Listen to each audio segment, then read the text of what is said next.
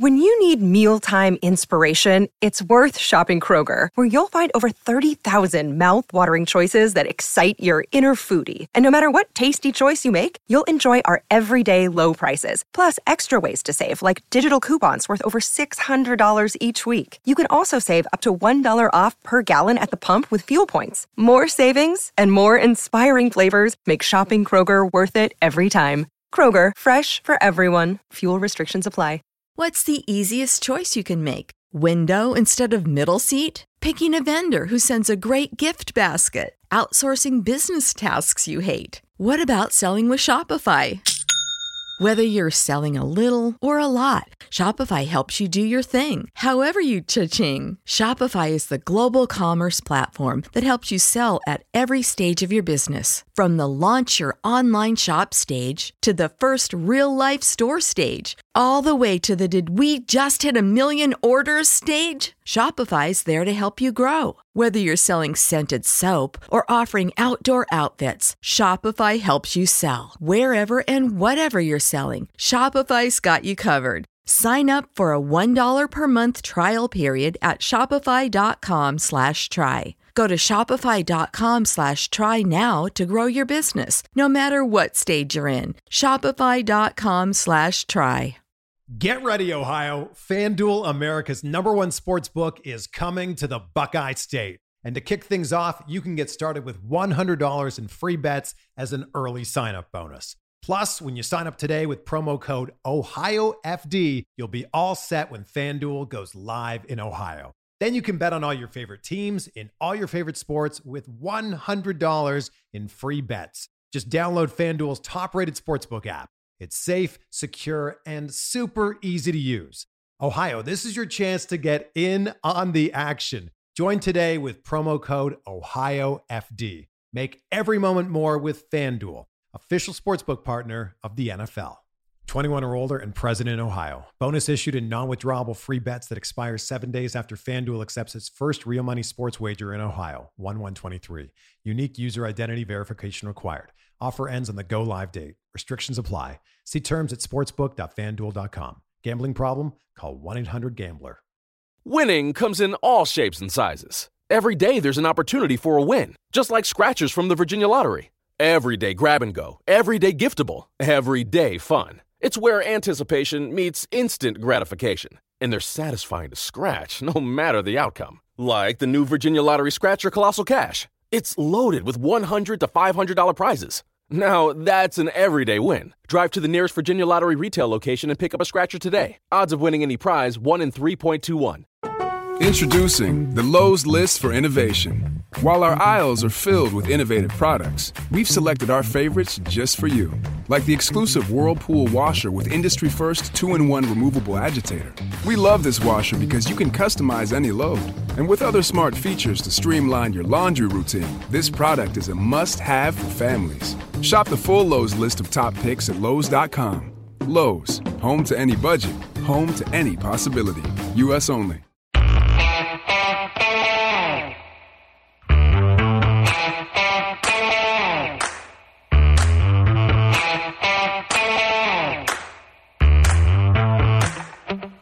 Right, it's film study. Uh, we're going to take a look at this Marcus Peters trade. I told you all that we would have a special episode when Jalen Ramsey got traded, so here it is. So, Ken McKusick, how you doing? Life's good, Josh. How about you? I'm doing uh, well. The Nats are in the World Series, so outside of that, I'm doing well. but you know what? I uh, I do have a question as far as the Nats and our listeners because my, the biggest pet peeve to me is Raven fans that are also Nat fans. So I want to know if there's any that are actually out there, because it seems to me like eh, you're jumping on bandwagons if you're a Ravens fan and a Nats fan.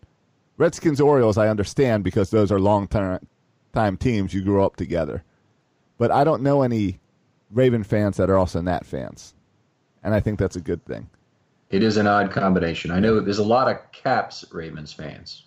And that, and again, market. that makes sense because Baltimore doesn't have a hockey team. But as mm-hmm. long as the Ravens have been around, pretty much uh, the Nationals, the Nationals and Ravens have been around short enough that you've kind of stuck to the one city. I don't know. Let's ask our guest, Michael. Michael, Crawford uh, from Russell Street Report. Glad to have you back. How you doing? You're not you're not a Nats fan, are you? I'm not. I'm not. Uh, See, it's a it's a weird doing, combination.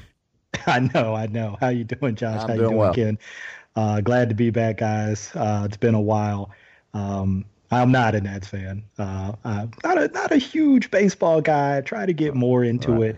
I realize I'm probably a little too uh, singularly focused on football. But hey, we got some good stuff to talk about, right? All right, yeah, sure yeah. Do. That's enough attitude and that's talk. We can move on to this trade. And so the Ravens traded uh, with the Rams this week for Marcus Peters. They brought over and traded uh, Kenny Young and what was it? A fifth round pick.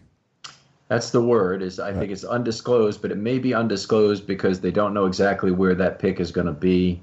So, in, in any case, we we believe it to be Minnesota's fifth round pick that was acquired in the Kaare Vedvik trade. All right, so let's get into uh, let's just jump right into this and the the details and kind of break this down for us.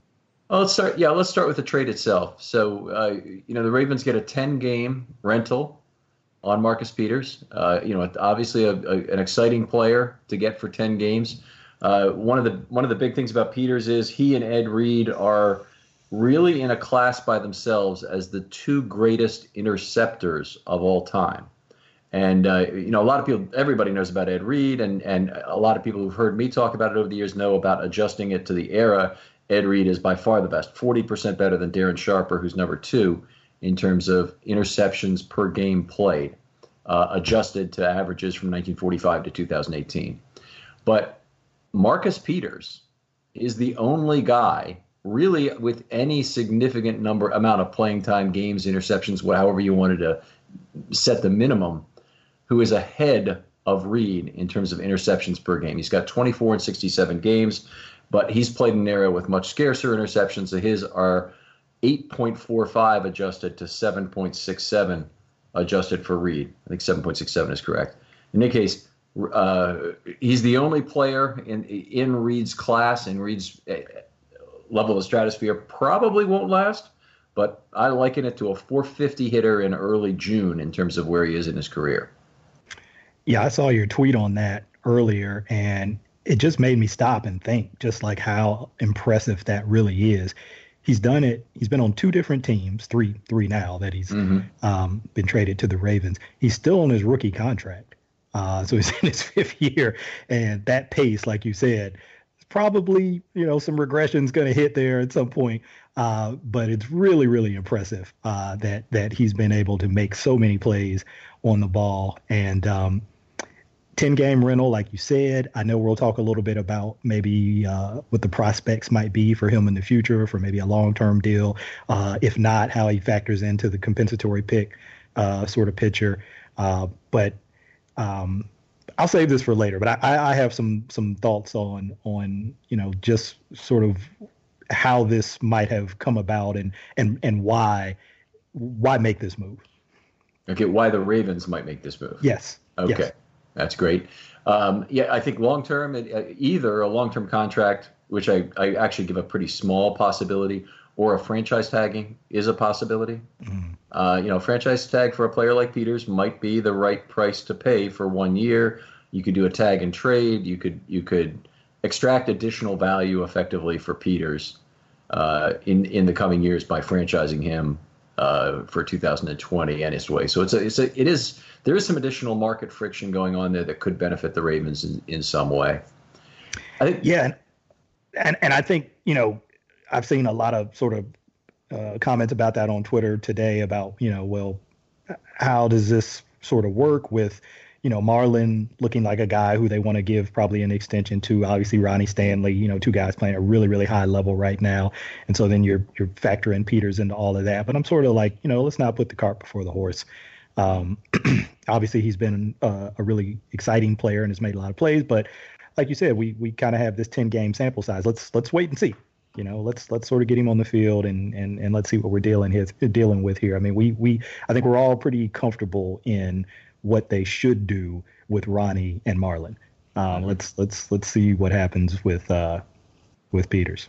Right. I, that's where I am as well. I think, you know, in talking about how Peters might not drop off the interception thing, which, by the way, is just obviously a freak show statistic in some way, but uh, is near and dear to Baltimore hearts. The way that he might con- continue it is by a move to safety. And I know he hasn't really talked about that, but just looking at his play style, I think we're probably going to agree on this when we go through some of the specifics from the games we've watched. Marcus Peters likes to play looking at the quarterback and deep in that secondary. He is a natural safety, a natural ball hawk, and it just makes a lot of sense for him to end up there perhaps sooner rather than later. The Ravens are very old, of course, at safety. Maybe that would make sense in terms of a long term move for them. Obviously, uh, uh, you know, a lot of things to sort through there in terms of the present contracts uh, that are out there. Yeah, for sure. And yeah, I know we'll get into that as we talk about some of the things that we saw on film, but couldn't agree with you more. Uh, he loves to have vision on the QB. he absolutely loves it. Uh, most of the time, it's a good thing. Every now and then, it can be, it can, it can, the outcome cannot be good. Uh, yes. and, and, and, and that happens. Um, but I think another part that uh, we kind of talked about a little bit earlier before we started is sort of looking at this deal and comparing it to the Ramsey deal because obviously Ramsey was kind of rumored there for a while to be connected to the Ravens and maybe a deal happening there, uh, but the compensation much different uh, on the Ramsey deal. Yes, that's uh, that's putting it mildly.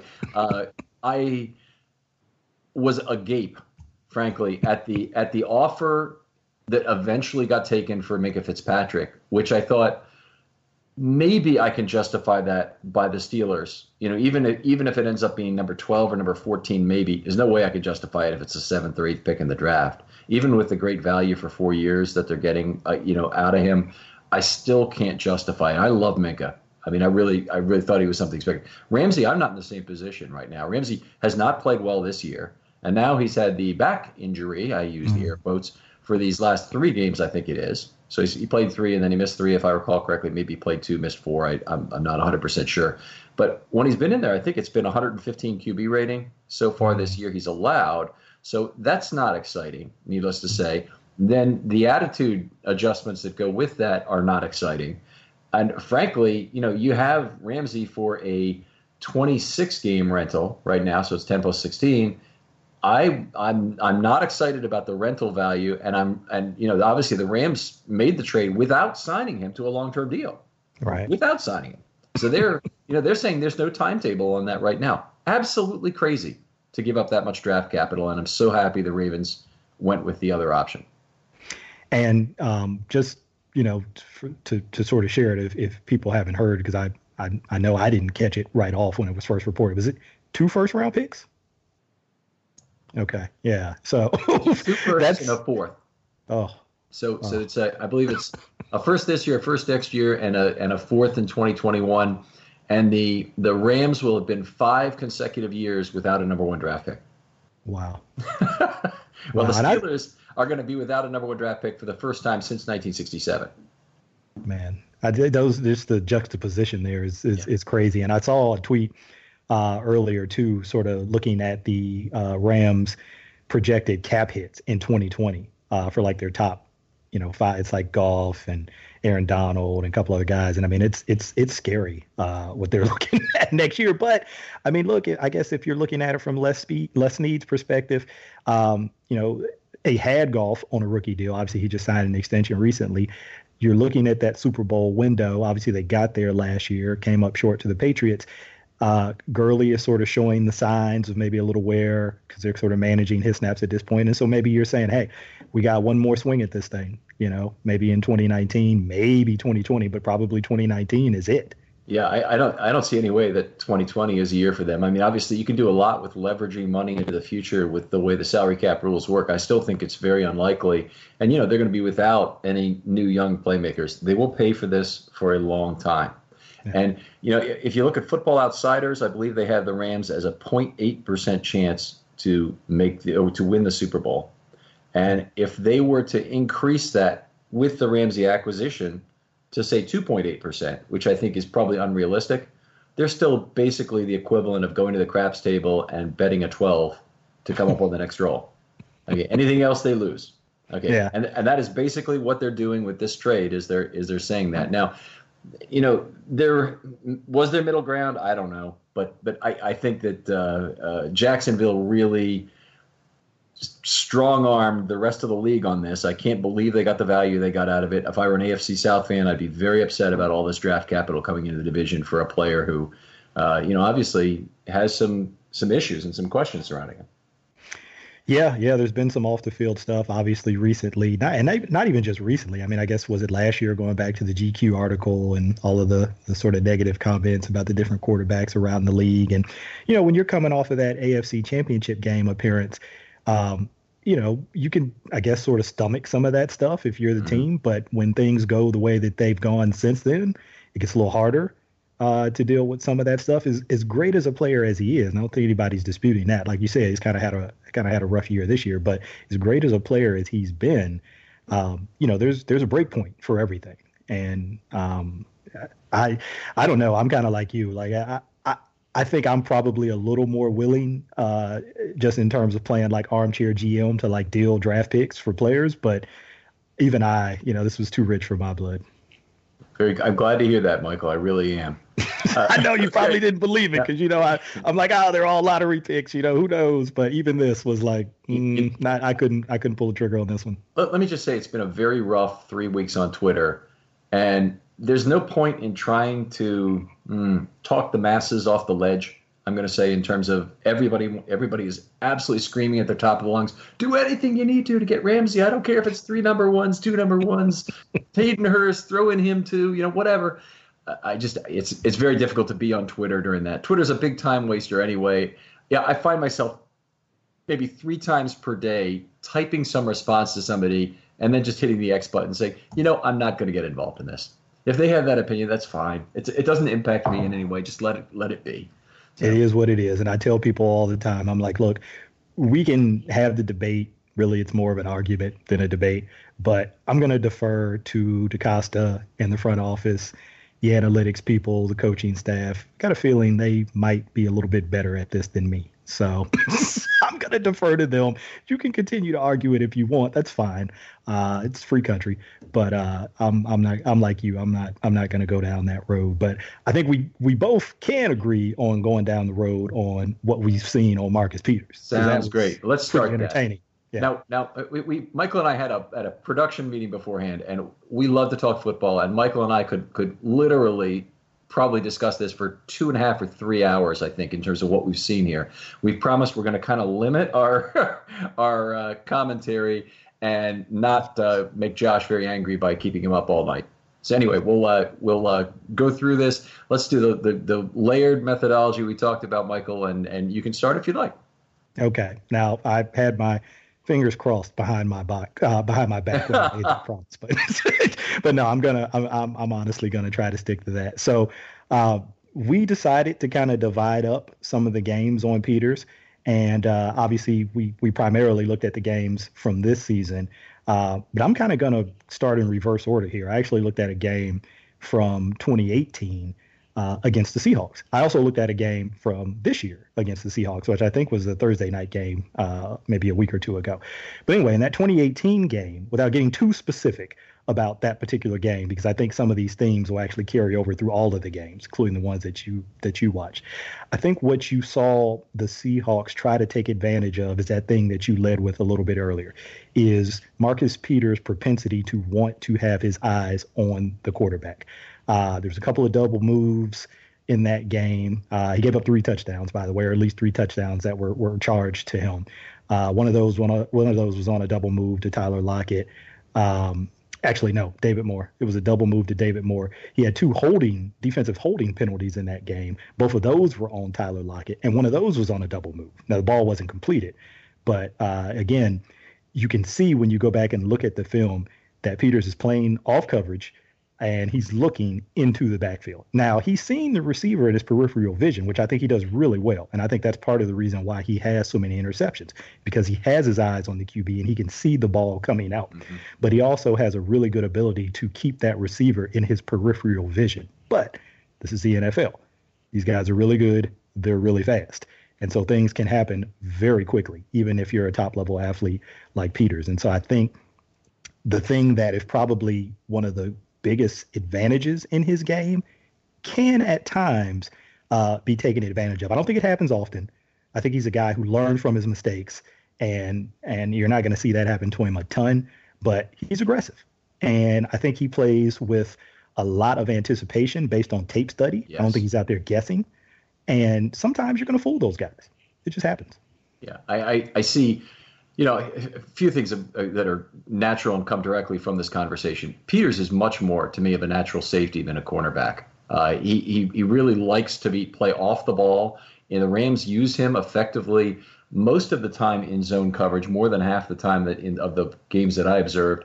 And he plays a deep cover three and takes that entire offensive left left third of the field out. He plays exclusively right cornerback, by the way. He doesn't he doesn't move around and follow receivers. He's a since his role is more of a deep zone thing. It's more natural that he wouldn't follow a specific receiver uh, under those circumstances, and and and that's what he does.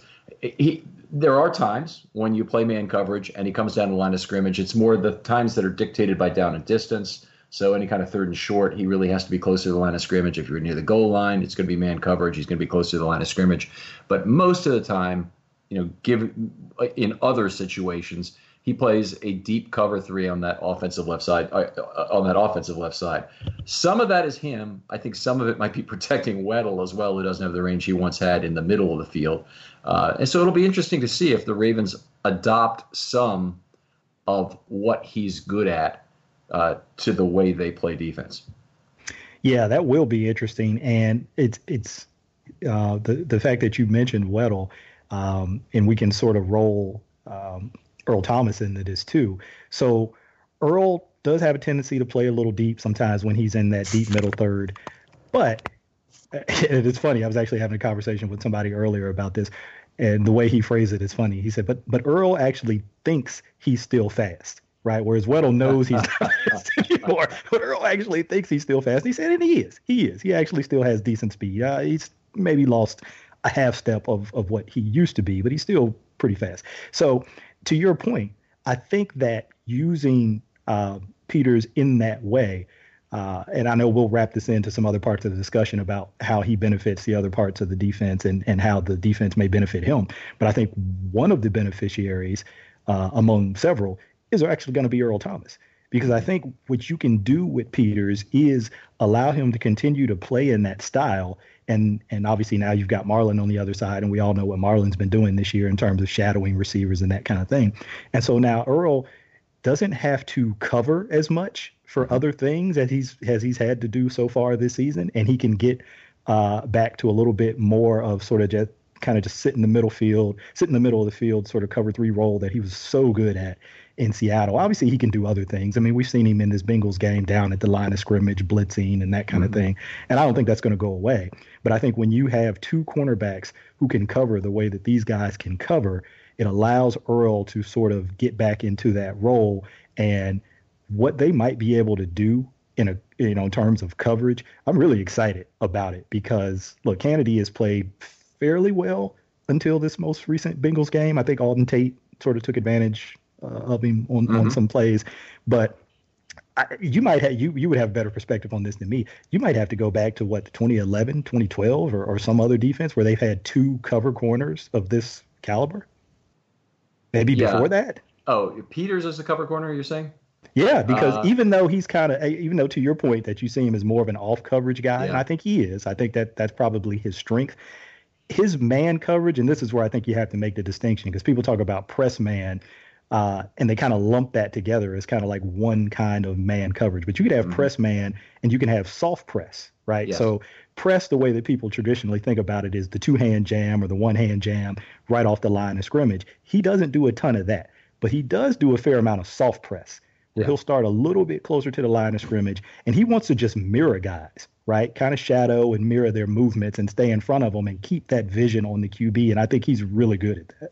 Right. I mean, he's he's very intimidating to the opposing QB. So he can be, you know, six yards, eight yards off, looking right at that QB, and the QBs treat him like you know, find 22 on every play. You know, when he was wearing number 22 for the Rams, it's a, it's a it's he's a he's a scary guy, and he's not getting targeted much the whole season. He's he's he's been targeted less than three times a game. So it's been one of these things where you know they are frightened to death of throwing the ball in his general direction, even though he plays off, even though he plays effectively as one of three safeties in zone coverage when they play that defense. I mean, it's it's he scares the hell out of opposing defenses. So I agree with you, and, and that, that soft press is really what he does because he almost never uses his hands, at least in the, the times I've seen. Even when he's close to the line of scrimmage, you know, there's a threat of putting his hands on it on on a receiver, but that also allows a counter move too that you that you know he might not be particularly happy to to give up. But yeah, he's he's much happier. I don't know where the reports are coming from that he's unhappy playing zone as opposed to man. I would think based on his playing style, I can't imagine he'd be unhappy playing zone coverage. It seems like a natural fit for his for his skill set. Yeah, no, I've, I've seen those too, and I agree. I, I don't know why he would be unhappy with how they've used him out in LA because, to your point, I don't know that he because I, I, always hesitate to say what a guy can't do because I don't I don't mm-hmm. honestly know. So I don't want to say he couldn't play more of a physical press man, but I don't know why you would want him to mm-hmm. because I think one of his biggest assets is that ability to keep his eyes on the QB and his ball skills. I mean, yeah. he catches the ball really well. So I don't know why you would want to take that away from him uh, by asking him to play a lot of press man. Could it happen every now and then? Sure. Like you said, to be more situational. But no, I want that guy, you know, kind of in that off range. And you can see it in the style of defense that the Ravens play at times, where opposite of Marlon, they actually will tend to have a guy who plays a little bit deeper, uh, sort of if you if you break the field into sort of field and boundary, right to that field side, that guy usually. All right, let's take a quick break here. Obviously, we lost Michael and the Skype call uh, disconnected, so let's take a break here, and I'm going to get him right back on the line. Okay, I'm sorry, we lost you there for a middle, we, for for a minute in there, but you you were uh, talking about why would you take away? Why would you make him into a route disruptor when he's so good playing off?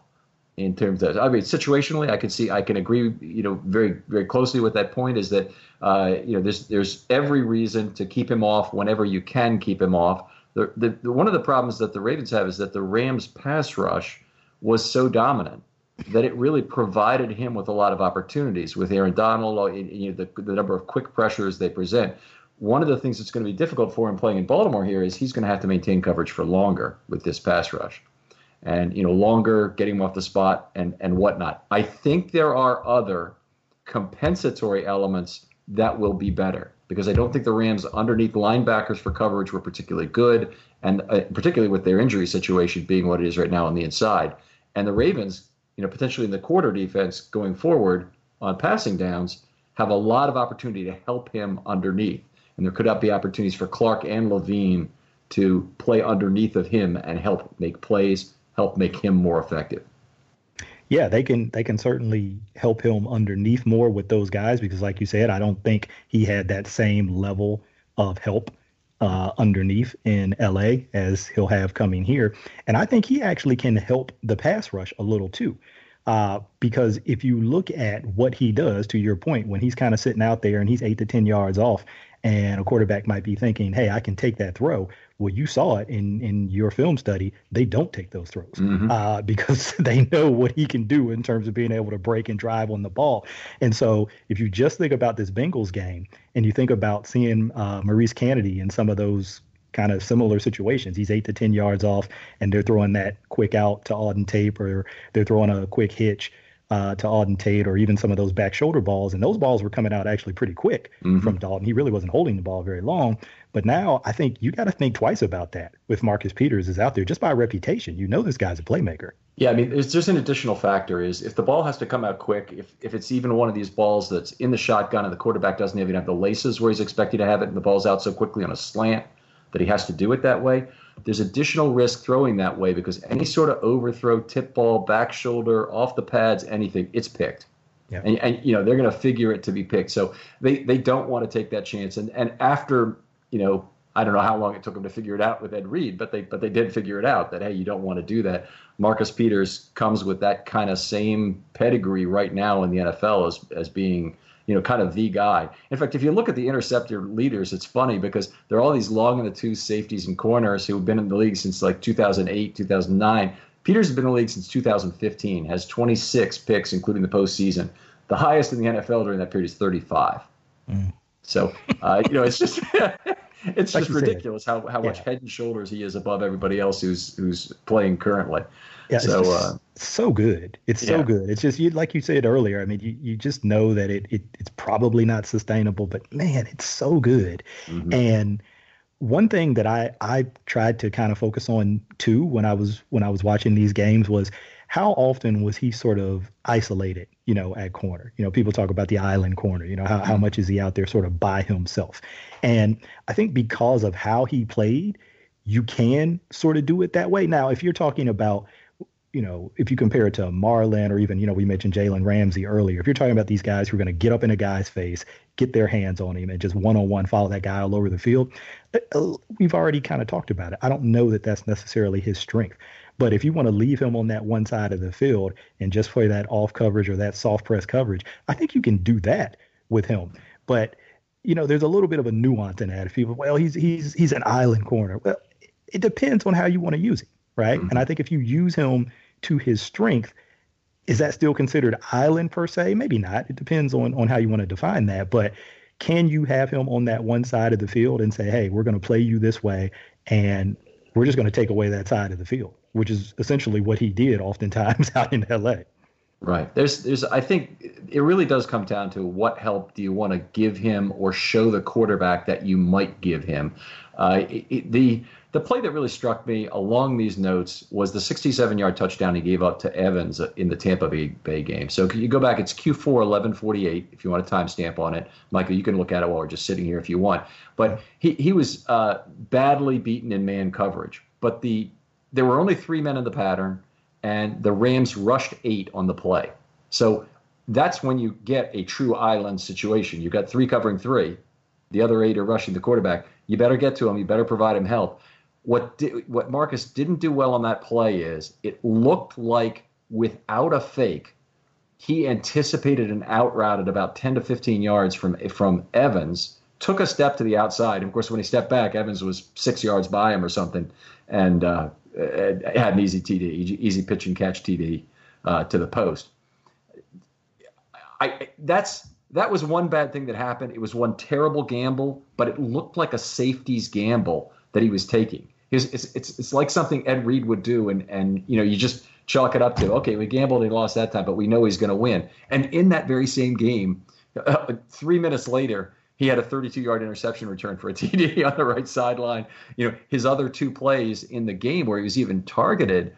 One was a three-yard pass play where he stopped him for almost no YAC, and the other was a, a pass defense where he reached right around the guy and knocked the ball loose. So ball skills, ball skills, ball skills all the way with Marcus Peters.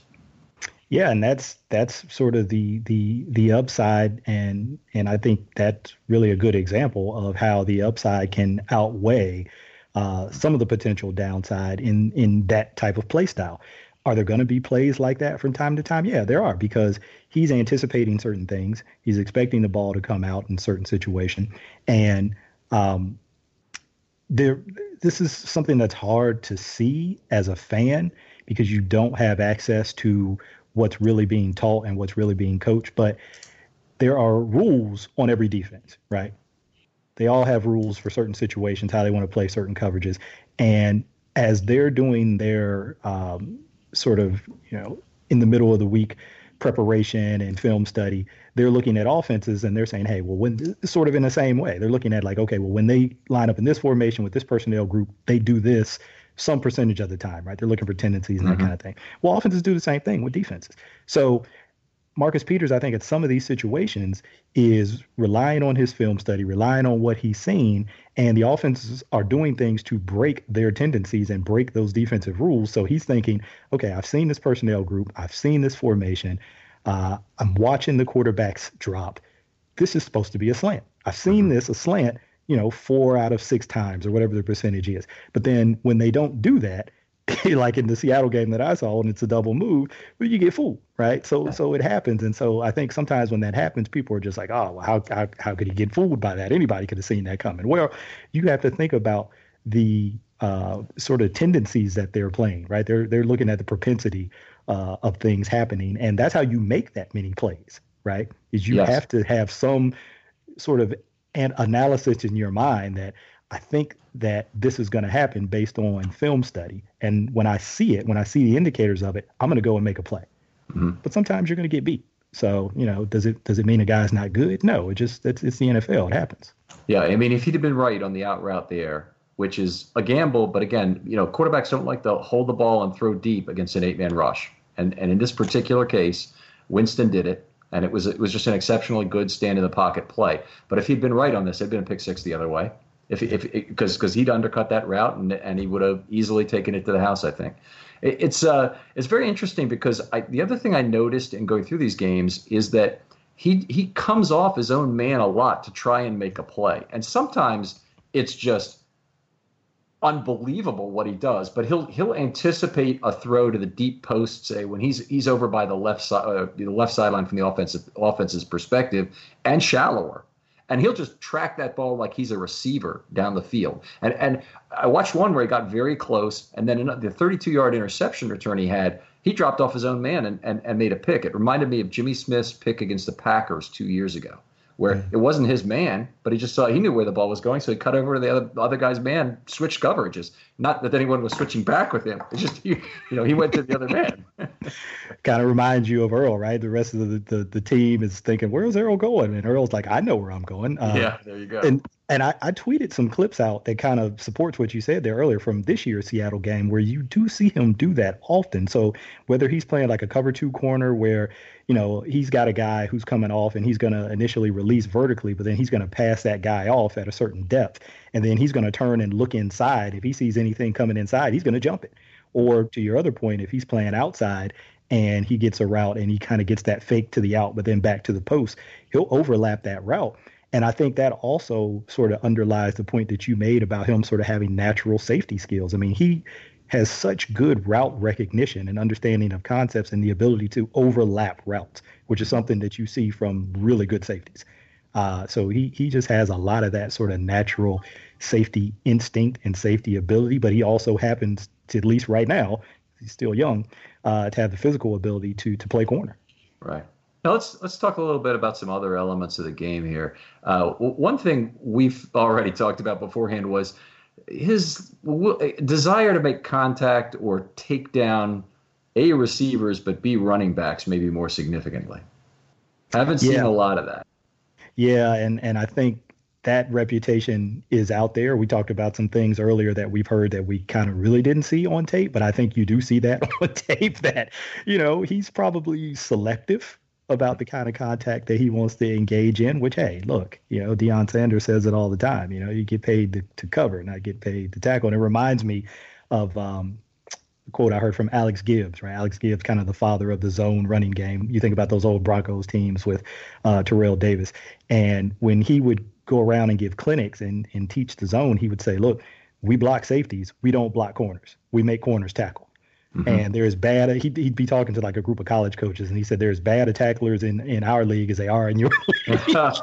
so, so you know that that obviously is not always true because look at Marlon. You know Marlon is probably one of the more aggressive corners in terms of run support and tackling uh, that you see in the league. But Peters is a little bit different, uh, and so you know I think people are going to have to kind of level set their expectation with that. Don't compare him to Marlon and expect him to play the run and, and to you know, to tackle the way that Marlon does. Yeah, well, that's it's on the Ravens. There's a fairly significant juxtaposition between Carr and Humphrey, and one of the questions was, well, could Carr even move in to play slot corner, given his uh, selective physicality? I'll call it. I mean, he's been an incredibly durable corner. It has obviously paid off for him and the teams he's been on. I wish Marlon Humphrey were more selective about contact. I wish he was less of a madman, frankly, in terms of of what he does. But uh, you know, it, that'll be hard to change until that first injury comes along. I'm afraid.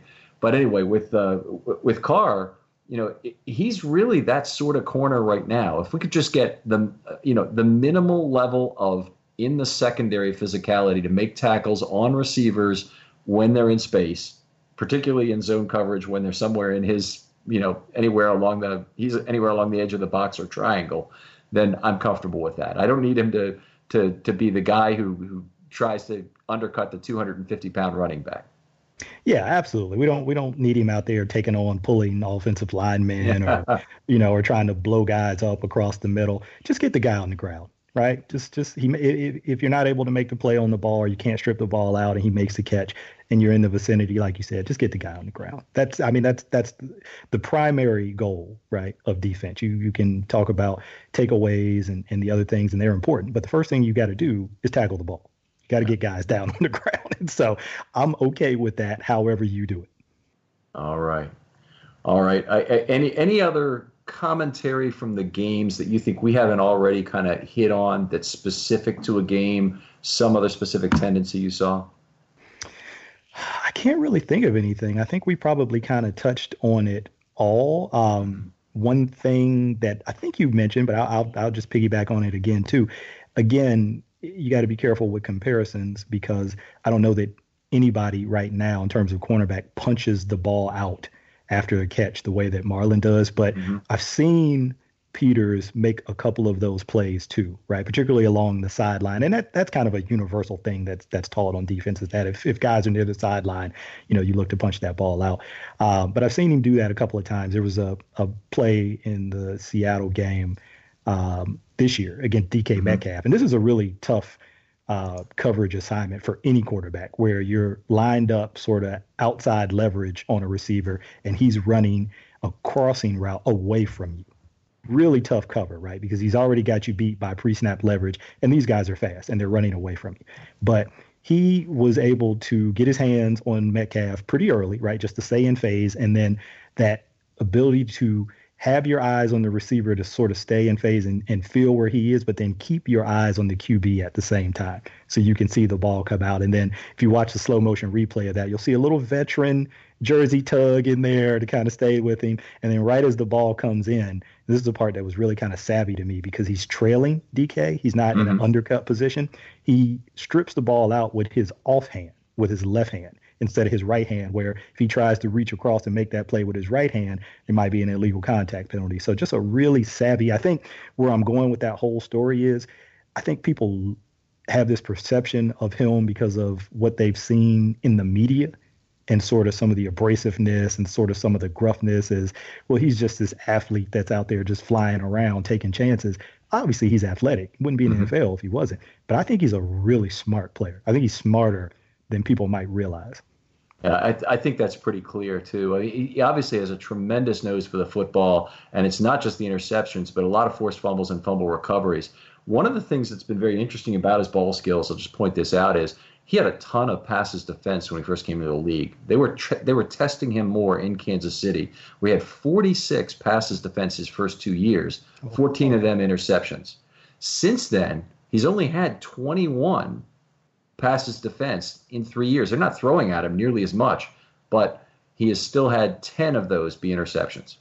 So it is he's he's converting more of his opportunities now than he did in the past, even at Kansas City when he had you know ungodly interception totals his first couple of years.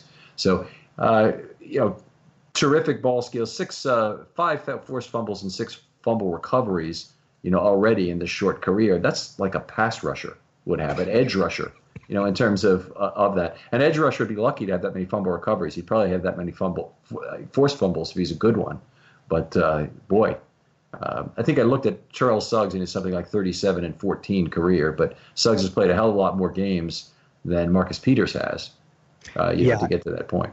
I don't know if we realize because we're on the East Coast and we haven't seen him probably a ton with Kansas City or or maybe a little bit more with the Rams because Rams have been kind of a national team the last couple of years in terms of TV appearances. But I don't know if people realize just how much of a playmaker he is. I mean, you, mm-hmm. you touched on some of those numbers and obviously the intercession rate and, and just how gaudy that he is. I don't think people realize how big of a playmaker this guy has been in you know his his first five years or four years here in the league. I mean, it's really it's really impressive when you dig into the numbers. You're like, wow, how come I haven't heard of this guy? Right. Almost, you know, you're like, this is this is crazy. Right. Well, he's, he's playing at the nadir of all time interceptions. The, the, interception rates have never been lower than they are right now, and uh, you know people don't completely get that. I don't think they think, well, there'll never be another Ed Reed, and they're right. There'll never be another Ed Reed. But the the, the, the people in today's game are are intercepting the ball you know, Peters anyway, is intercepting the ball at a level that competes with Ed Reed. And he's the only one in NFL history, in NFL history, that can make that claim. There is no other guy who's got five years of playing time who's anywhere near Ed Reed's total.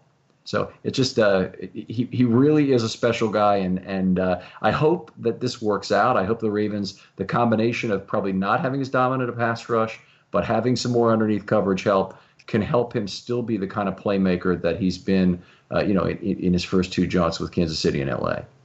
Can we call this the dead interception areas? Uh, dead yes. interception era, kind of like the dead ball. there, there, you go. Yeah. well, what's another thing that's interesting about uh, this this whole thing, and I mean, obviously we've we've touched on uh, some of his ability as a player is you know, think about the cornerback room now, right? Jenny Smith, Jimmy Smith, I, I heard he he practiced at least to some extent mm-hmm. today. Um, if he comes back, and I'm not saying he comes back in the Seattle game, but if he comes back healthy, you've got Marlon, you've got Carr, you've got Jimmy, you've got Peters. Uh, I know Canady is sort of working through an injury there too. I mean, it's mm-hmm. almost like last year, right? In a way where they had so many healthy starting caliber corners. Uh, it's really a luxury uh, yeah. to, to have that. It is. You mentioned Canady earlier. I want to hit on him real briefly that guy was was arguably the Ravens' best cornerback with some of the mistakes that Marlon had made, despite he'd been great for the three game stretch prior to the game last week. Now he got beat pretty bad, but he was also hurt. I'm convinced of it.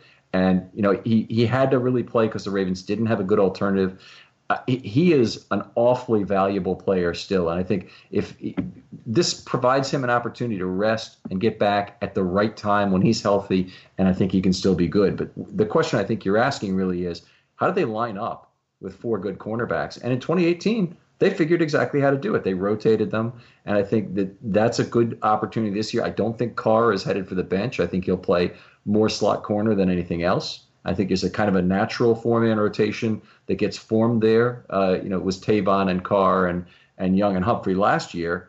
Uh, Humphrey will get the most snaps this year. Last year, he won the team MVP award with what 64 or 65 percent of the snaps he played. Uh, but but I don't see any reason why Jimmy Smith has to be tossed into a 75 percent uh, of snaps situation right off the bat. I think he'll play more like 50 to to yeah. start off. I think you're right. I think that rotation still exists but just the players and that player's numbers flip.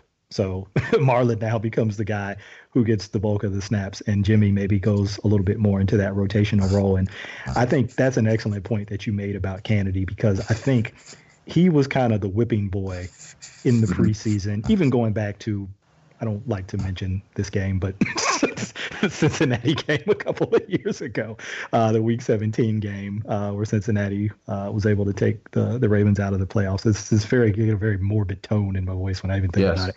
Um, but yeah, he he's sort of been you know the the target of of a lot of negativity. But you're right. I mean, he really was kind of keeping the ship afloat uh, in, in a lot of ways at that that cornerback position uh, over those last couple of games. And good point too about him being injured because he's played at a level uh, prior to this Bengals game where you had to think something else was going on for you know things to kind of go the way that they did because Auden Tate is not Randy Moss.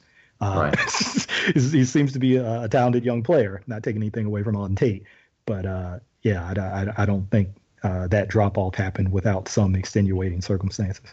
Right. I, I, mean, I do I do give some of it to Tate in terms of the hand grabs he made, but he also caught five out of twelve balls. So you know, when you look at the thing, it, it is it's a lot of hand grabs. It's a lot of of uh, you know the ball being delivered in a place where the receiver could make a play. But I, honestly, I, I, blame most of it on Canady being a step slow because of the, the hamstring or the, the thigh injury, whatever it is that uh, that did that.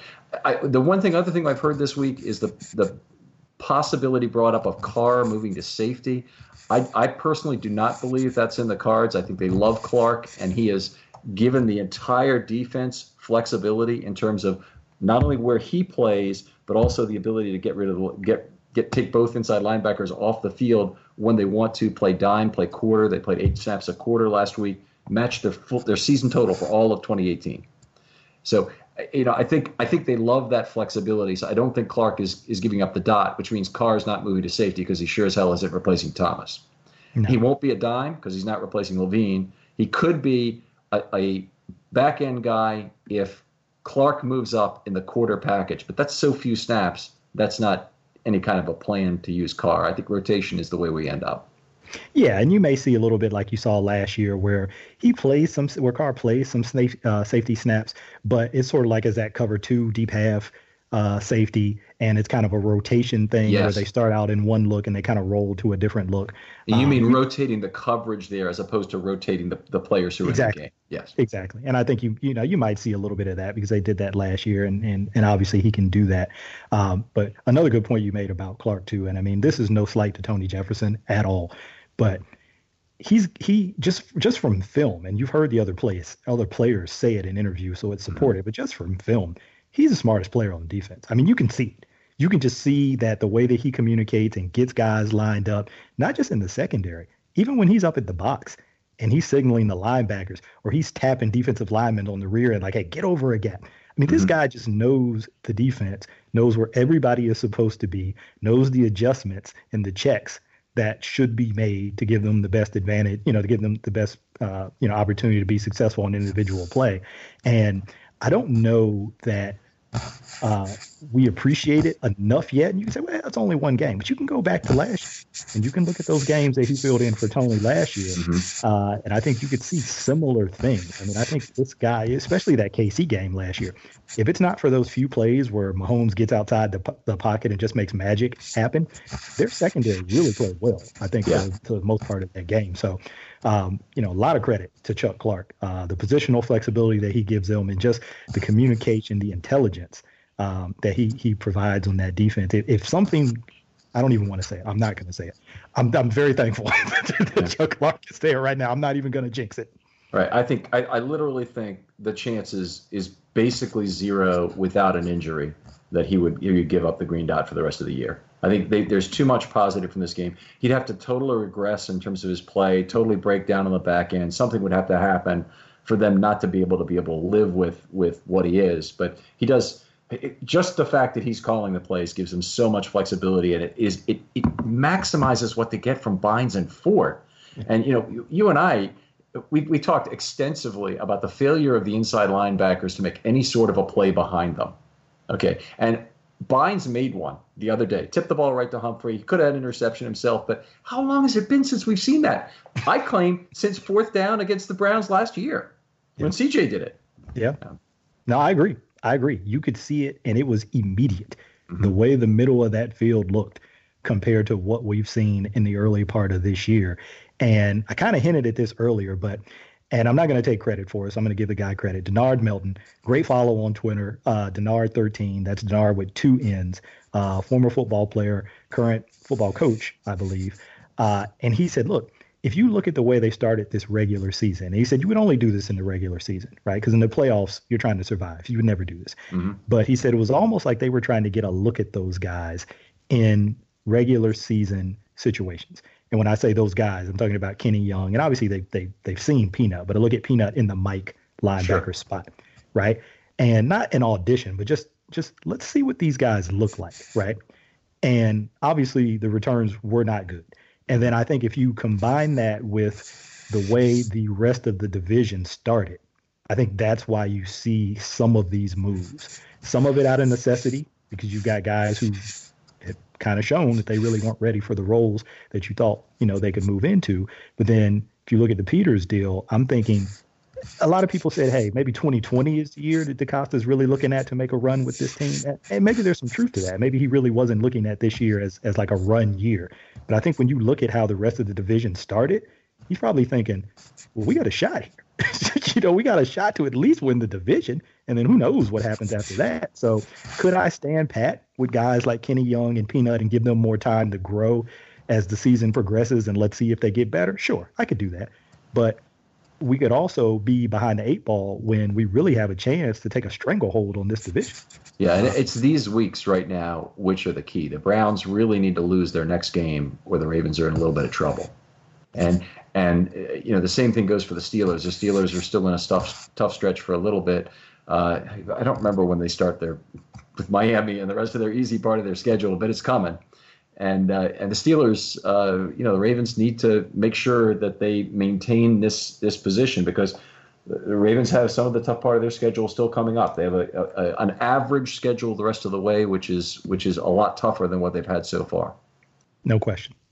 All right. Uh, anything else, Josh? Anything else you want to talk about, or, or any questions that maybe we didn't cover? I mean, real quick, basic question is, um, will he be ready for Sunday? Do you think we're going to see Peters on the field in Seattle? I, I do partly out of necessity because the, the, Ravens are very short at cornerback. If it's not him, it'll probably be Anthony Averett. And I assume that they're going to give uh, Canady a week to rest and, and get healthy.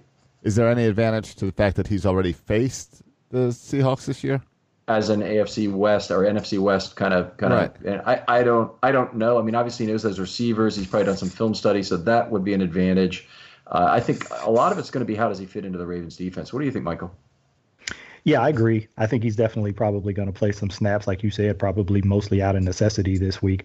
But um, you know, it's always hard to to measure that sort of advantage thing, especially in a situation like this. But I don't see how it could hurt, considering that he has prepared for that team and actually played against that team recently, uh, and so he's got a little bit of a head start probably on the rest of the team in in, in terms of film study. Uh, uh, in terms of what they do, what Seattle does, but obviously he's you know starting from ground zero with uh, the Ravens defense and and sort of having to learn that and what they do. Even though again we mentioned Chuck Clark, I heard the report today that Chuck Clark is going to be spending extra time, one-on-one time, uh, with Marcus Peters to try to get really? him to speed. That's yeah. great news. Yeah. yeah. that's what I heard today. So I'm, telling you, you can see it on the film. And I know people say, well, how you, you can't measure that kind of thing? No, you can't. But you can just look at the way this guy operates, and you can tell this guy really knows this defense. Well, oh, very happy. I mean, the Ravens now I added Bennett Jackson. If they want to go back to the quarter, they can do it with that. They could probably they, they can also move some people around and do it other ways, but that's the most obvious way they they maintain this quarter defense if they want to keep it. Now, I do feel bad for Peters trying having to travel West Coast to East Coast, and then two days later back to the West Coast. He's going to be spending a good amount of time on on planes. He's got plenty of time to read that playbook. There you go. So. Um, right, I think that covers it for this. Um, Michael, what do you have up on Russell Street Report? I know you've been busy over there.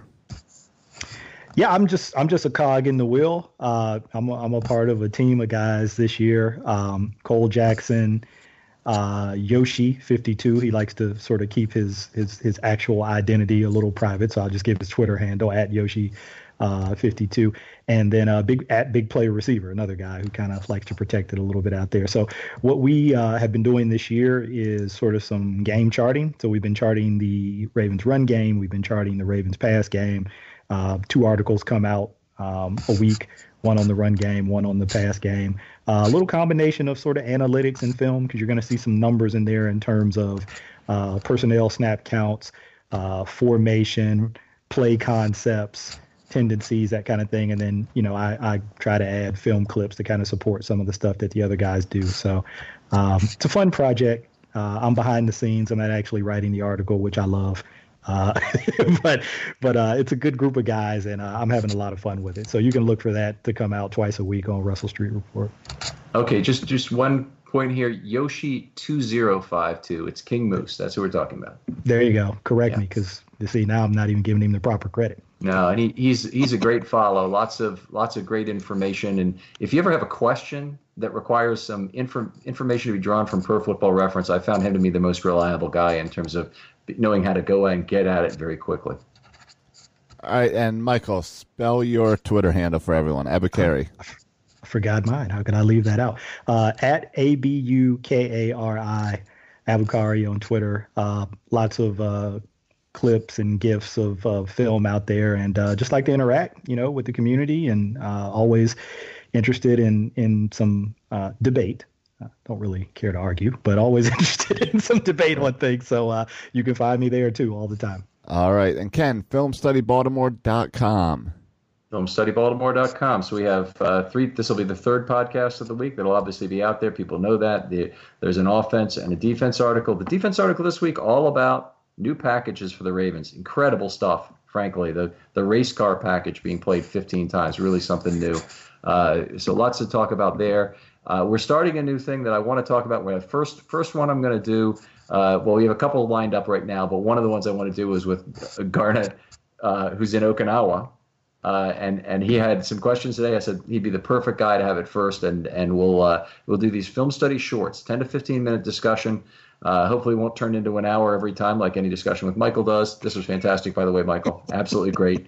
But you, you, know, we I'd be happy sitting here another three hours, but I can see Josh is already getting bored there, so we don't want to do that to him.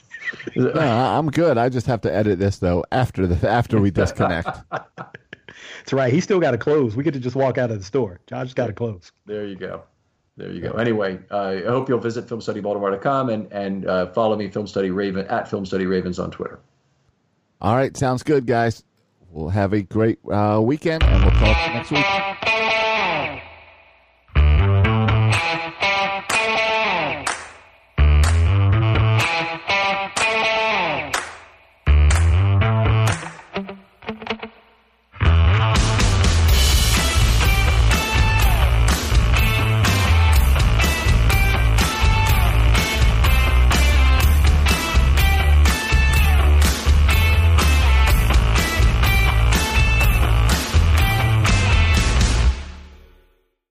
Introducing Guinness Nitro Cold Brew Coffee Beer, blending the smooth, creamy nitro taste of Guinness with hints of coffee, chocolate, and caramel.